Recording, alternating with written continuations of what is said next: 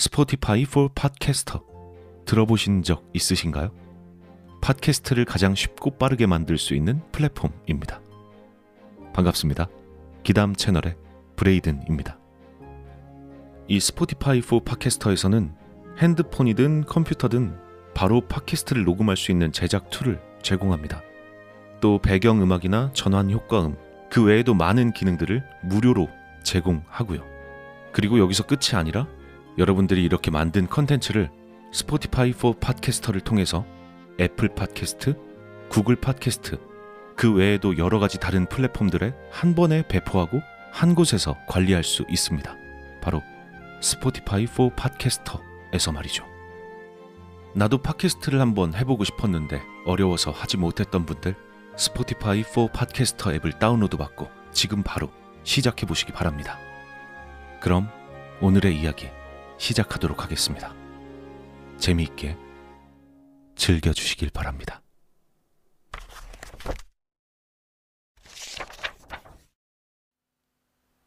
국도 근처에서 내가 여자친구와 함께 겪었던 일이다.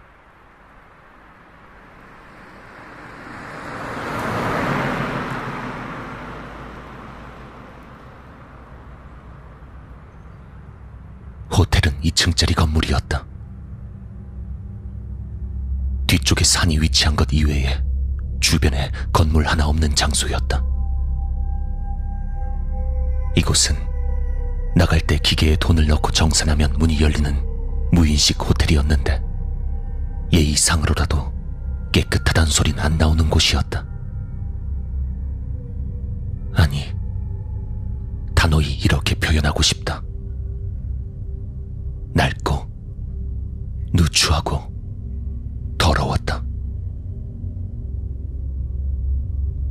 나는 여자친구와 드라이브를 하고 어디에 묵으면 좋을지 찾던 중이었다. 그때 문득 그 호텔이 눈에 들어왔다. 조금이라도 빨리 쉬고 싶었던 탓일까? 난 그만 이 사단의 근원이 된 그 한마디를 뱉고 말았던 것이다.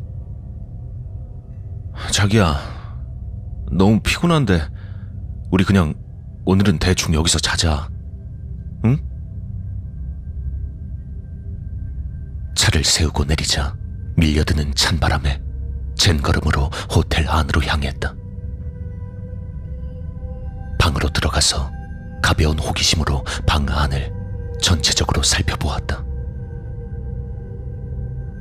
화장실, 목욕탕, 침대, 시대에 뒤떨어진 포스터 한 장이 붙어 있었다. 여자친구가 화장실에 들어가 있는 사이 포스터가 붙어 있는 벽을 기웃거리다 난 그만 깜짝 놀라고 말았다. 상당히 오랜 시간 붙어 있었으리라 짐작되는 부적들이 벽과 포스터 사이에 다닥다닥 붙어 있었던 것이다. 이게 다 뭐야? 기분 나쁘게.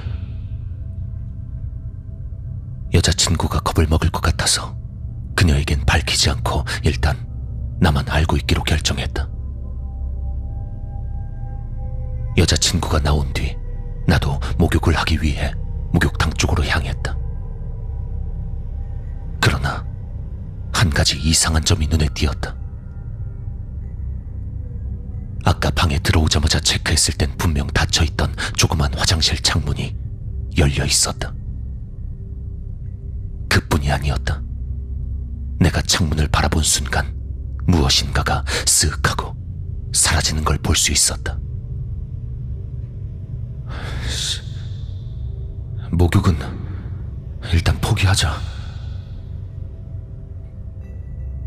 조심조심 창문을 닫고 여자친구에겐 목욕탕이 고장나서 뜨거운 물이 안 나온다고 둘러댔다. 목욕탕 고장났어. 하지만 여자친구는 대답이 없었다. 의아해서 보니 그녀는 검지 손가락을 입술 앞에 대고 조용히 하라는 듯한 제스처를 취하고 있었다. 그렇게 짧은 정적이 흐르는 가운데 그 소리가 가냘프게 들려왔다. 여성이 허밍을 하는 듯한 희미한 노랫소리가 그 소린 점차적으로 커져왔다. 아무 말 없이 우리 둘은 소리의 근원지로 시선을 돌렸다. 침대 밑이었다. 공기가 얼어붙는 것 같았다. 등골이 오싹하단 표현은 바로 이럴 때 하는 것일까? 난 허둥지둥 이불을 끌어내려 침대 밑의 공간을 모두 막아버렸다. 여성의 노랫소린 더 이상 들리지 않았다.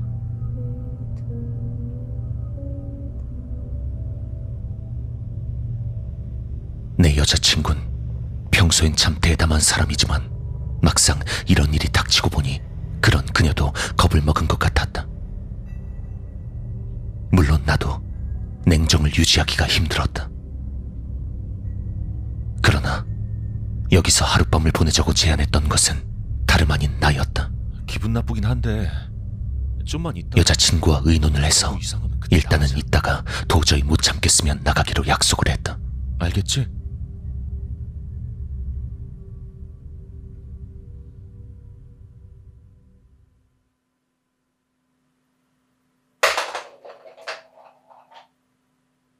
침대 밑에서 무엇인가가 굴러가는 소리가 났다.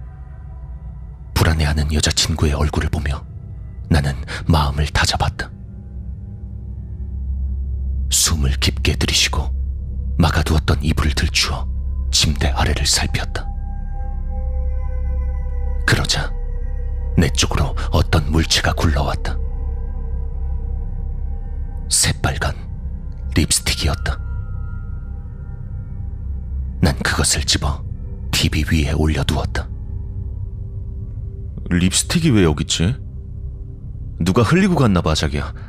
이제 괜찮을 거야. 난 분위기도 쇄신할 겸 방 안에 설치되어 있던 노래방 기계를 켰다. 여자친구도 반색을 하며 리모컨을 손에 집어들었다. 그런데 그 순간 욕실 쪽에서 소리가 났다.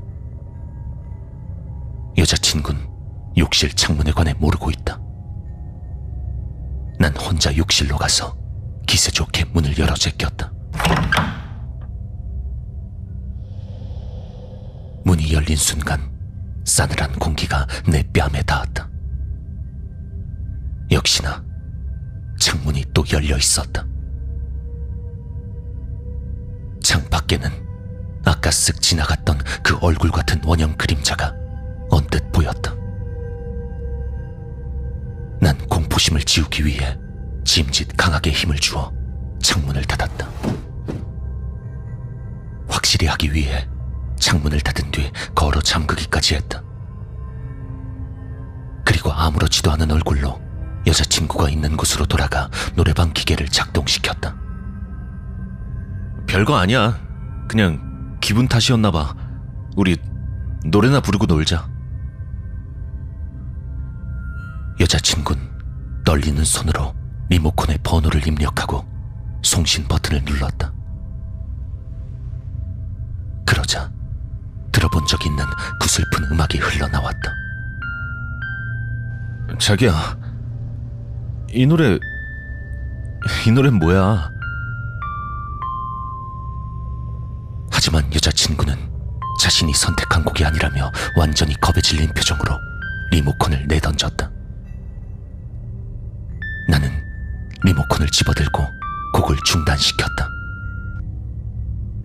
그리곤 여자친구가 불러주는 번호를 내 손으로 직접 입력한 뒤 송신 버튼을 눌렀다. 그리고 아까의 그 구슬픈 반주가 흘러나왔다. 여자친구는 울음을 터뜨렸고 나는 흘러나오는 노래를 끄기 위해 중단 버튼을 거칠게 눌렀다. 하지만 연주는 멈추지 않았다. 아무리 리모컨을 조작해 보아도 연주는 멈추지 않았다. 나는 허둥지둥 짐을 꾸려 여자친구의 팔을 잡고 일으켜 세웠다. 뭐야 이거 진짜 기분 나쁘게. 안 되겠다. 나가자. 기계에 돈을 넣고 정산을 하기 위해 지갑에서 지폐를 꺼냈지만 공포로 손이 떨려 쉽사리 기계 안으로 돈을 집어넣을 수가 없었다. 필사적으로 기계에 돈을 넣으려고 매달리는 그 순간에도 구슬픈 그 곡은 끝나지 않을 듯 계속해서 흘러나오고 있었다. 그리고 깨달았다. 그러고 보니까 이 노래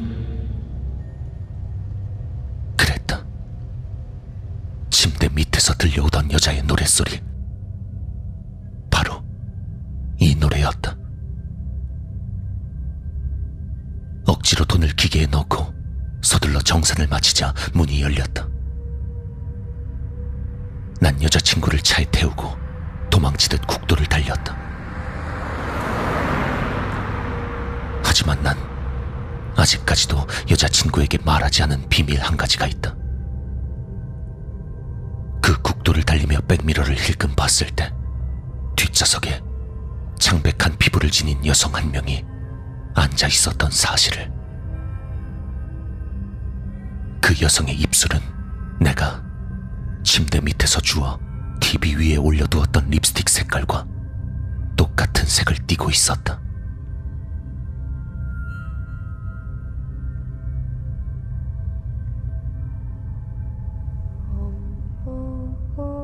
红歌。